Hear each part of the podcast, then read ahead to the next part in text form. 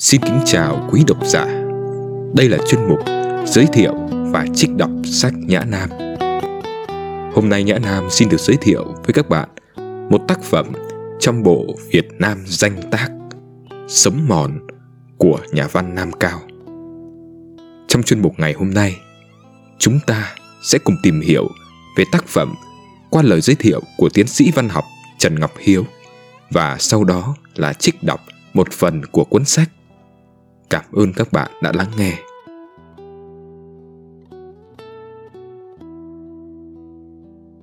Cảm thức hiện sinh trong tiểu thuyết Sống mòn của Nam Cao. Bản thảo tiểu thuyết Sống mòn năm 1944 của Nam Cao ban đầu vốn được tác giả đặt tên là Chết mòn. Đã có nhiều nghiên cứu phân tích hàm ý có thể được gợi ra từ hai nhan đề này – trong đó phổ biến nhất có lẽ là nhận định cho rằng cái tên sống mòn làm nổi bật hơn ý nghĩa bi kịch của tác phẩm. Đó là bi kịch của những con người chết ngay trong lúc sống. Một tình trạng mà thứ nhân vật trung tâm của tiểu thuyết tự nghiệm về bản thân cũng như những kiếp sống xung quanh. Sống mòn, thực vậy là nhan đề đích đáng hơn cả dành cho tiểu thuyết này. Bởi câu nói, thế nào mới là sống? khiến thứ nhân vật được xem như là bóng dáng của nam cao không thôi day dứt. Thậm chí, nó còn là nội dung quan trọng nhất của cuốn tiểu thuyết mang hơi hướng tự thuật này. Một cuốn tiểu thuyết dường như không có gì để kể lại ngoài những đấu tranh nội tâm của nhân vật. Ở chừng mực nhất định, có thể xem sấm mòn như một tiểu thuyết mang cảm thức hiện sinh. Nhân vật của nam cao tự ý thức rất rõ, sống theo nghĩa trọn vẹn nhất của nó, cần phải trở nên như thế nào? Thứ vẫn không tài nào chịu được rằng sống chỉ là làm thế nào để cho mình và vợ con có cơm ăn, áo mặc thôi. Sống là để làm một cái gì đẹp hơn nhiều, cao quý hơn nhiều mỗi người sống. Phải làm thế nào cho phát triển đến tận độ những khả năng của loài người chứa được ở trong mình? Phải gom sức lực của mình vào những công cuộc tiến bộ chung. Mỗi người chết đi, phải để lại một chút gì cho nhân loại? Sống với thứ phải gắn với ý nghĩa, phải tạo nên ý nghĩa, phải vượt lên trạng thái tồn tại bản năng đơn thuần và vượt lên cả giới hạn của một đời sống cá nhân. Nhưng để sống mang ý nghĩa, thì con người buộc phải sống với những ý nghĩ. Sống mòn, theo đó là cuốn tiểu thuyết về sự nghĩ. Một mặt, sự nghĩ khiến thứ kiêu hãnh về giá trị của bản thân, khiến thứ có những khoảnh khắc tự cao, dù ngấm ngầm khi đặt mình trong sự đối sánh với kẻ khác. Nhân vật của nam cao từng băn khoăn vì sao con người ta vẫn cứ có thể chịu đựng để sống một đời sống không đúng nghĩa. Nơi sống rốt cục biến thành việc hành hạ lẫn nhau và hành hạ bản thân mình. Mặt khác, sự nghĩ, chớ trêu thay lại cũng làm người ta khó sống hơn, bởi trở nên nhạy cảm hơn với trạng thái nhếch nhác của đời sống, không chỉ do đói nghèo mà còn do sự thiếu thốn hay sự hời hợt về tinh thần. Sẽ có phần cường điệu nếu so sánh thế giới của sống mòn với thế giới gây buồn nôn mà nhân vật Brockhampton của John Paul Sartre nếm trải, nhưng không thể không nhận thấy một số điểm tương ứng giữa chúng. Dẫu vậy, liệu người ta có thể sống mà không cần nghĩ, đánh đổi sự nghĩ để lấy sự sướng? Như câu hỏi mà thứ đã căn vặn người bạn của anh anh có bằng lòng làm một cục đá để sung sướng hay không? Ngòi bút của nam cao trong tiểu thuyết này vẫn phát huy sự sắc sảo khi phân tích các cơ chế của hoàn cảnh và lý giải sự tác động của chúng với cách sống, cách nghĩ của con người. Hoàn cảnh trong văn nam cao không phô diễn sức mạnh qua những biến cố đặc biệt, những kịch tính gay gắt. Hoàn cảnh bộc lộ sự tàn nhẫn của nó trong đời sống thường nhật nơi những vấn đề nhỏ nhặt nhất bình thường nhất cũng buộc con người phải toan tính, cạnh tranh, dẫm đạp lên nhau. Chừng nào người còn phải giật của người từng miếng ăn thì mới có ăn. Chừng nào một số người còn phải dẫm lên đầu người kia để nhô lên thì loài người còn phải xấu xa, bỉ ổi, tàn nhẫn và ích kỷ.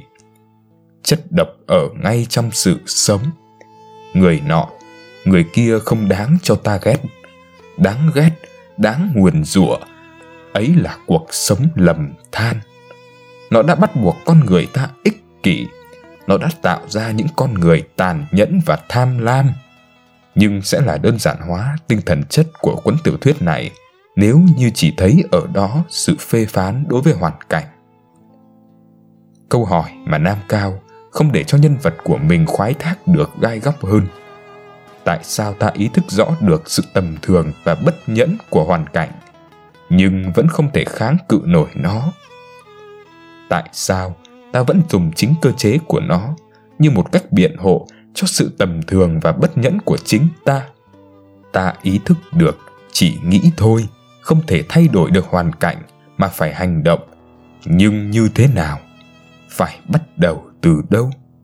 Khía cạnh phản tư này ở nhân vật thứ và phần nào cũng của chính nam cao. Chính là yếu tố khiến sống mòn không rơi vào tính chất luận đề xã hội. Nó là dạng tiểu thuyết tự vấn với giọng điệu chủ âm là sự nghiêm khắc và tự mỉa mai. Đối tượng phê phán mà sống mòn xoáy sâu hơn cả là bản thân con người, là tâm lý nệ thói quen, ngại thay đổi, do đó trở nên bạc nhược loay hoay trong những bế tắc thường nhật. Nhân vật của nam cao vừa có cảm giác cuộc sống của mình không ở đây. Anh tin rằng có một thế giới khác mà mình cần phải thuộc về nó, nhưng lại vừa chần chừ, lừng chừng, nuôi sự chờ đợi về một cái gì đó rất đỗi mơ hồ. Để rồi cuối cùng nhận ra toàn bộ trạng thái ấy đều không phải là trạng thái sống đích thực. Thứ hốt hoảng nhận ra đời y rất có thể cứ như thế này mãi mãi, suốt đời. Y hoảng hốt, như là y mới nhận ra cái điều thất vọng ấy lần đầu. Thì ra xưa nay y vẫn ngấm ngầm hy vọng vào một cái gì đó mãi ư. Y vẫn cho rằng cuộc đời hiện tại của y chỉ là một cuộc sống tạm bợ mà thôi. Y vẫn chờ đợi một cái gì, một cuộc sống đổi thay, căn cứ vào đâu? Thứ mở to đôi mắt, sợ hãi. Nhận ra bao nhiêu năm nay, y đã sống như ngủ mơ vậy. Nỗi sợ về tình trạng sống mà như chưa sống này chính là một biểu hiện của khủng hoảng hiện sinh, một mô típ tâm lý được phân tích sâu sắc trong nhiều tác phẩm quan trọng của nam cao trước đó như trí vẻo và đời thừa. Khủng hoảng hiện sinh của nhân vật trong sống mòn được hình tượng hóa qua cấu trúc đối lập của hai hệ thống không gian và nghệ thuật. Một bên là không gian của thực tại, gắn liền với cuộc sống thường nhật của thứ, loanh quanh hà nội và quê nhà. Một bên là nơi trốn hoặc gắn liền với quá khứ của thứ, sài gòn, và quãng đời mà thứ đã từng liều lĩnh sống với nhiều trải nghiệm hoặc gắn liền với những vọng tưởng của thứ. Nước pháp, những dự phóng mà thứ muốn hiện thực hóa để rũ bỏ cái thực tại mình đang mắc kẹt trong đó. Trạng thái đời sống biến thành thói quen, làm nhân vật mất đi cái năng lượng liều lĩnh đầy tinh thần hiện sinh vốn có. Thay vào đó là một kiếp sống mòn mỏi, mấp meo và hoen dỉ dần đi từng ngày. Nhưng có thật sống mòn, chỉ là cuốn tiểu thuyết miêu tả và phân tích tình trạng đi đến sự chết của con người trong xã hội. Có thật tác phẩm của nam cao xác nhận sự toàn thắng của cái chết như nhận định của nhà nghiên cứu phong lê bản thảo của cuốn tiểu thuyết này hoàn thành vào tháng 10 năm 1944. Đọc sấm mòn, không khó để nhận ra những biến động lớn của thời đại đã dội vào tâm thức của Nam Cao như thế nào. Không trực tiếp mô tả những sự kiện chính trị đang diễn ra trên thế giới và trong lòng xã hội thuộc địa. Nhưng sấm Mòn vẫn cứ là một cuốn tiểu thuyết giàu tính thời sự. Nhân vật của ông, cũng như chính bản thân ông, dự cảm được một tia sáng mong manh đang lóe lên trong bối cảnh ảm đạm và bi đát. Sấm mòn, trên thực tế, đã kết thúc bằng nỗi phấp phỏng của hy vọng về một khả năng đổi thay, một cơ hội để con người có thể lọc máu bản thân. Cho dù ngay khi hy vọng vừa nhen lên, nhân vật của Nam Cao, vốn nghiêm khắc với bản thân như chính nhà văn, lại thấy ngượng khi tự hỏi mình, y đã làm gì chưa? Câu hỏi ấy phản ánh nỗi băn khoăn về khả năng chuyển hóa sự nghĩ thành hành động, một trong những chủ đề trở đi trở lại trong những sáng tác về đề tài trí thức của Nam Cao. Hành động trong trường hợp này là sự hiện thực hóa ý thức về trách nhiệm, một từ khóa quan trọng khác trong tâm thức hiện sinh. Vị trí văn học sử của Nam Cao đến giờ có lẽ đã không còn là vấn đề gây bản cãi. Các nhà nghiên cứu thừa nhận ông như một đại diện xuất sắc của chủ nghĩa hiện thực, một nhà nhân đạo lớn, một cây bút có đóng góp lớn trong nghệ thuật tự sự. Nhưng cũng có một thực tế rằng dường như chính những khẳng định ấy khiến ông đang ít được đọc lại. Hiểu theo nghĩa, ông trở thành đối tượng của những cách đọc mới. Đọc Nam Cao nói chung, Sống Mòn nói riêng, qua lăng kính của chủ nghĩa hiện sinh, thiết nghĩ là một đề xuất diễn giải cần được thúc đẩy mà bài giới thiệu này chỉ là gợi mở ban đầu. Nhìn rộng hơn, việc đọc Nam Cao từ những cách đọc mới chính là hành động để Nam Cao luôn có khả năng trở thành một hiện tượng thời sự của tiếp nhận văn học. Và đó mới là đời sống đúng nghĩa của một điển phạm. Trần Ngọc Hiếu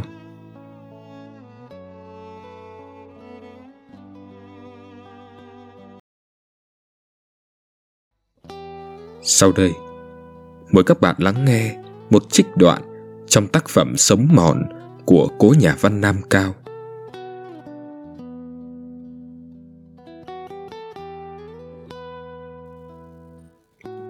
Nhấp chén nước, nghĩ đến cái vị nhạt phèo của đời y, làm đến chết người đó.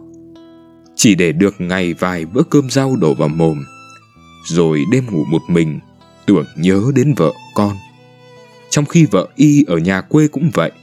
Làm, làm đến chết người, cũng chỉ vì mỗi ngày mấy bữa cơm. Ngoài ra, chẳng hề có một cái lạc thú gì khác nữa, chẳng có một cái hy vọng gì hơn nữa. Cuộc đời như thế kéo dài đã mấy năm rồi. Nó còn kéo dài ra 5 năm, 10 năm, 20 năm. Biết đến bao giờ.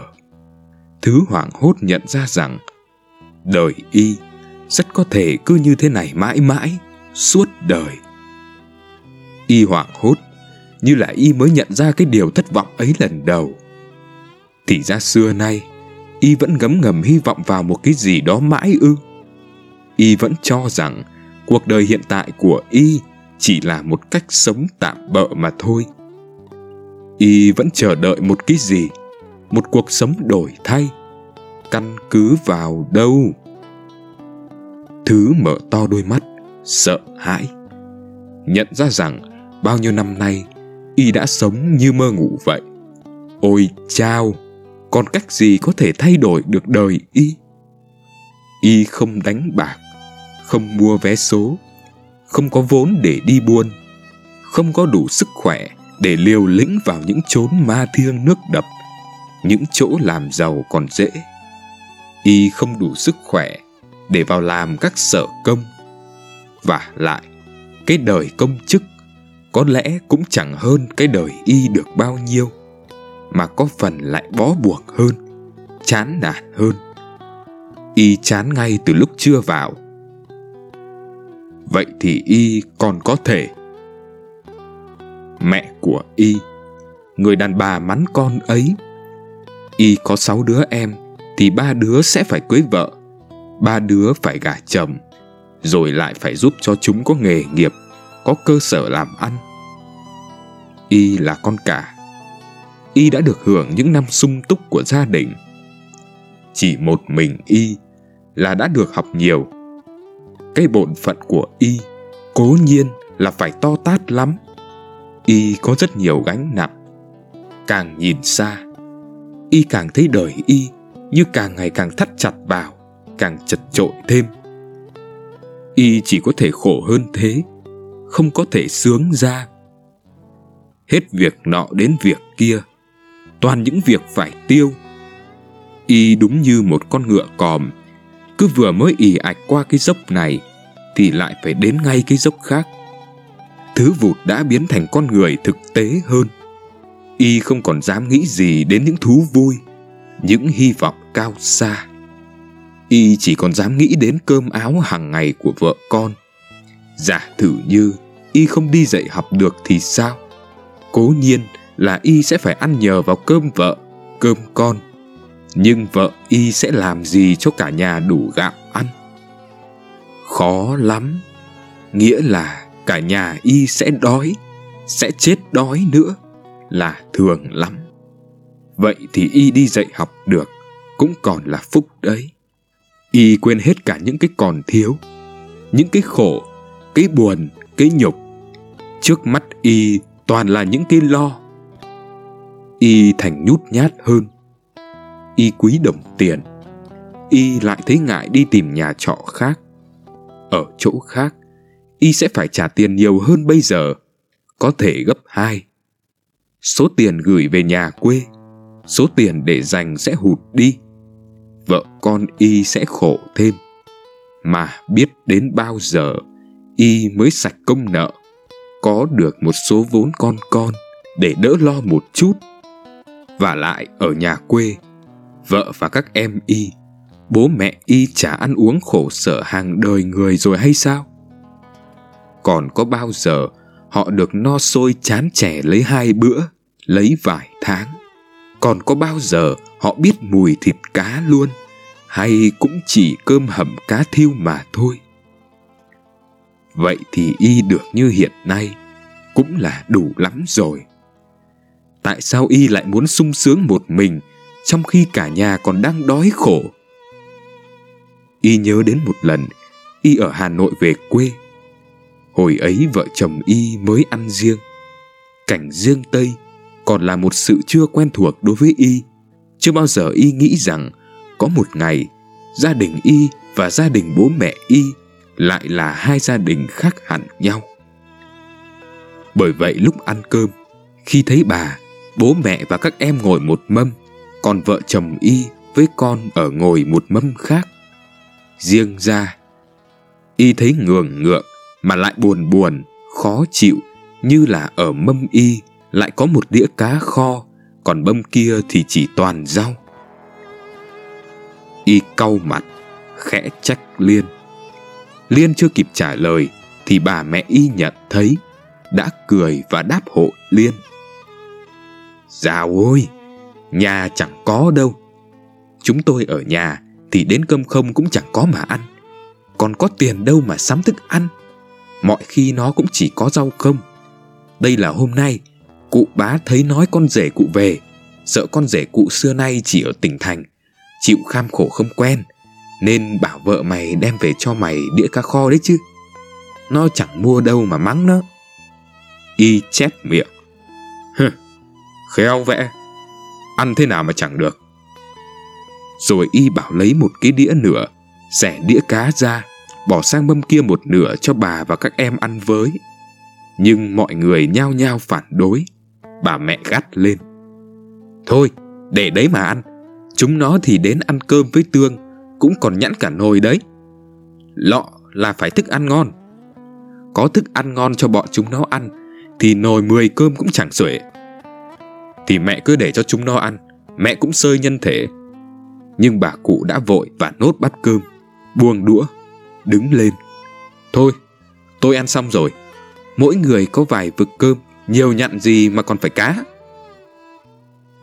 Thứ hơi phật ý. Y tưởng như bà và mẹ mỉa mai. Nhưng nghĩ cho kỹ, thì có lẽ các cụ chỉ nhường nhịn đó thôi. Các cụ sợ, nếu các cụ nhận ăn một lần thì lần sau có món ăn gì thứ cũng lại chia cho nhà quá đông người nếu muốn mua thức ăn cho chồng mà vợ thứ cứ phải mua cho đủ mọi người ăn thì y lấy đâu ra tiền mà mua như vậy huống chi đĩa cá kho lại là của ông bố vợ Thứ cho y. Ông cho y thì để y ăn, người khác ăn vào, mang tiếng. Thứ đoán như vậy, cái lý luận ngấm ngầm của những kẻ quê mùa ấy. Y thấy họ thận trọng quá nhiều đối với một đĩa cá kho. Một đĩa cá kho, trị giá chỉ độ nửa đồng hào, mà to tát đến thế ư. Y nhớ độ những bữa ăn hàng, Y tiêu tốn hàng đồng, và thấy lòng ân hận. Suốt một bữa cơm, Y nghĩ vẩn vơ. Y còn chẳng biết gì ngon, và nếu không trông thấy Liên mặt buồn buồn, hai mắt nhìn xuống như có ý tủi thân, thì có lẽ Y đã chẳng chạm đũa vào đĩa cá. Buổi chiều hôm ấy, Y còn được dịp nghĩ ngợi nhiều hơn. Vừa mới chập tối, bà Y đã đi nằm. Bà mẹ đang ngồi nói chuyện với Y ở đầu hè, đột nhiên cũng đứng lên. Kìa, nó đã dọn cơm kia kìa, đi mà ăn đi. Bà trực lảng vào buồng, Thứ hỏi. Nhà chưa ăn kìa? À? Chưa, lát nữa mới ăn. Bà mẹ Y vừa nói vừa tủm tỉm cười. Mấy đứa em Y ngồi gần đấy cũng tủm tỉm cười. Y chợt đoán ra Ở nhà không ăn Bà mẹ đáp Một thoáng sau ngập ngừng Không Chúng nó ăn khỏe Ăn dồn cả vào một bữa cho đỡ lách ca lách cách Đằng nào cũng chỉ có bằng ấy gạo. Chia ra hai bữa thì cũng thế. Thứ thấy lòng sầm tối lại. Vợ y đặt trước mặt y một cái mâm con. Trên lòng trọng có một cái bát cơm lộng Một đôi đũa, Một cái bát con và đĩa cá kho chưa còn thừa lại. Cơm là cơm nguội. Mọi ngày Liên cũng chỉ ăn một bữa thôi. Nhưng biết chồng từ bé đến nay, Chưa phải ăn một ngày một bữa bao giờ. Bữa trưa y đã lấy thừa ra một suất cơm. Lúc sới cơm, Y đã sới ba lượt đầy, lầm lại, Cất đi. Đó là bữa tối cho mình Thứ. Thứ thấy vô lý quá. Trong hai vợ chồng Y, Nếu có người nào cần được ăn hơn, Thì người đó phải là Liên. Liên đã phải làm luật quật suốt ngày, Lại phải có đủ sữa để nuôi con. Và lại ngoài Liên ra Lại còn bà Thứ, Già ngoài 70 tuổi rồi, Mà cũng đang nằm nhịn đói kia. Lại còn mẹ y, Cũng luật quật suốt ngày Và cũng có con thơ. Lại còn cha y, Bữa trưa ăn ba lượt cơm như mọi người Thì mới đầy được một góc dạ dày. Lại còn các em y, Chưa đáng phải chịu Những cay cực của đời và tạng phủ đang cần tầm bổ nhiều để đủ sức lớn lên. Chúng gầy guộc, ngơ ngác, nhút nhát và buồn giàu, có lẽ chỉ vì phải nhịn đói, phải vất vả, phải mắng chửi suốt ngày. Ngay từ cái lúc mà đáng lẽ chúng phải được ăn no rồi chạy nhảy nhờn nhơ, mặt trong trẻo và lòng vô tư lự. Thứ đang độ trẻ trung y không phải lao lực như bất cứ ai ở trong nhà. Y lại đã được no mãi rồi. Bây giờ có đói một vài bữa cũng không sao, mà có lẽ cũng là sự công bình. Ấy thế mà, tại sao y lại cứ cần phải ăn, lại phải ăn no một mình như vậy? Thứ suy rộng ra, rồi chua chát nhận ra rằng cái sự buồn cười ấy lại mang một sự rất thường chẳng riêng gì trong một nhà y, mà có lẽ lại chung cho khắp mọi nơi. Bao giờ và ở đâu thì cũng thế thôi. Thằng nào đã chịu khổ quen rồi thì cứ cố mà chịu mãi đi. Mà thường thường, những kẻ ăn nhiều nhất, hưởng nhiều nhất thì lại là những kẻ không cần ăn một tí nào hoặc không đáng hưởng một ly nào cả. Anh chẳng cần nhích chân nhích tay vào một việc gì ư phần anh tất cả những cái gì ngon lành, béo bổ ở trên đời còn cái thằng phu xe, nó đang thở hầm hập vì vừa kéo anh qua một quãng đường dài 25 cây số ngần kia. Nó chỉ đáng thưởng mỗi bữa ba lượt cơm gạo vàng và một cái đầu cá giếc của một mụ hàng cơm tuét mắt và cạo nhạo. Vô lý quá! Thứ nhìn qua bát cơm lồng để cho y, chẳng còn được bao nhiêu mà bỏ chia cho mọi người ăn. Y nghĩ xem, những người nào đáng ăn hơn. Y chạy vào, mời bà dậy sơi cơm. Bà cụ không ăn, và khi thứ cố nài nỉ, thì bà cụ kêu đầy. Ông bố, bà mẹ thì cố nhiên không đời nào chịu ăn rồi. Những đứa em lớn, dù có đói cho chết, cũng không dám ăn. Và lại cũng không thâm, y đành gọi hai đứa em bé nhất. Bà mẹ đã vội vàng gạt ngay đi. Thôi, còn có ít để anh ăn. Chưa chúng nó ăn nhiều rồi. Một tí cơm đấy mà cả chúng nó ăn nữa thì không bỏ dinh răng. Còn nhiều đấy, con chẳng ăn hết đâu. Mẹ cứ để cho các em ăn. Khốn, nhưng mà rồi nó quen đi thì chết đấy. Cứ bắt chúng nó nhịn cho quen chứ. Úi chào, y cố bắt các em ăn. Nhưng cũng chẳng đứa nào chịu ngồi ăn. Chúng chối đây đẩy và chạy cả. Nhưng y biết chúng vừa chạy Mà vừa nuốt nước bọt. Có lúc nào Chúng nghĩ đến được ăn một bữa thật no. Y cực quá. Y ngồi thần mặt Buông đũa Quên cả đương ăn.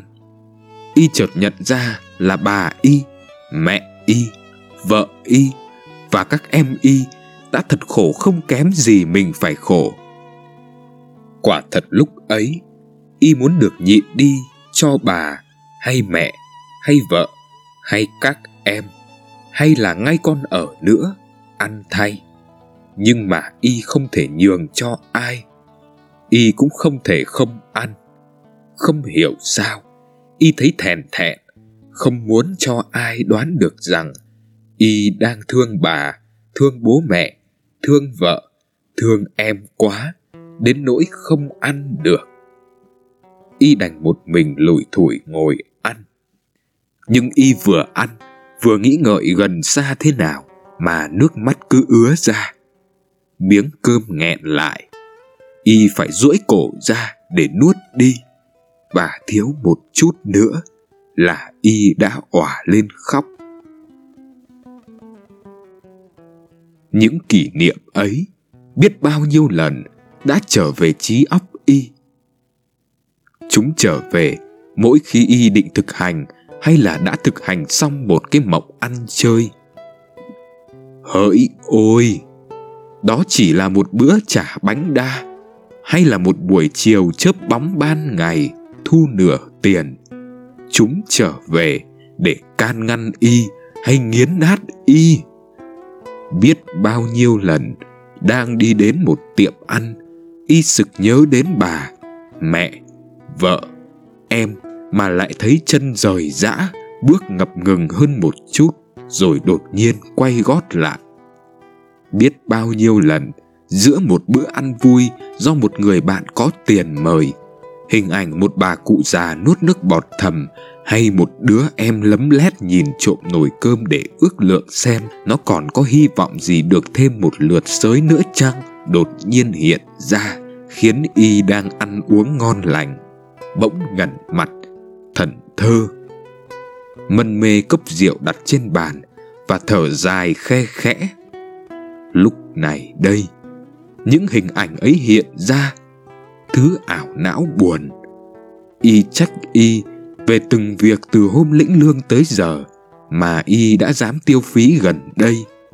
Mấy hào mua lấy vé hạng ba xem chớp bóng, lại tiền thợ húi đầu, một bánh xà phòng một bộ quần áo giặt là, một đồng bạc bánh trưng hôm nọ.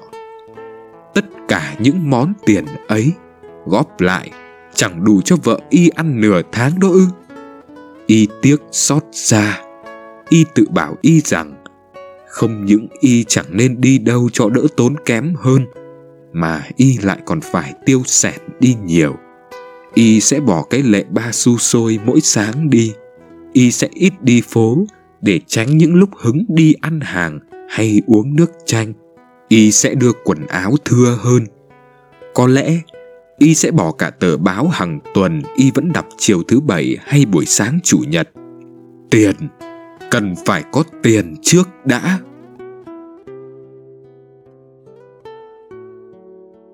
Vừa rồi là phần giới thiệu và trích đọc tác phẩm Sống Mòn. Cảm ơn quý vị và các bạn đã chú ý lắng nghe. Hẹn gặp lại các bạn ở số trích đọc tiếp theo.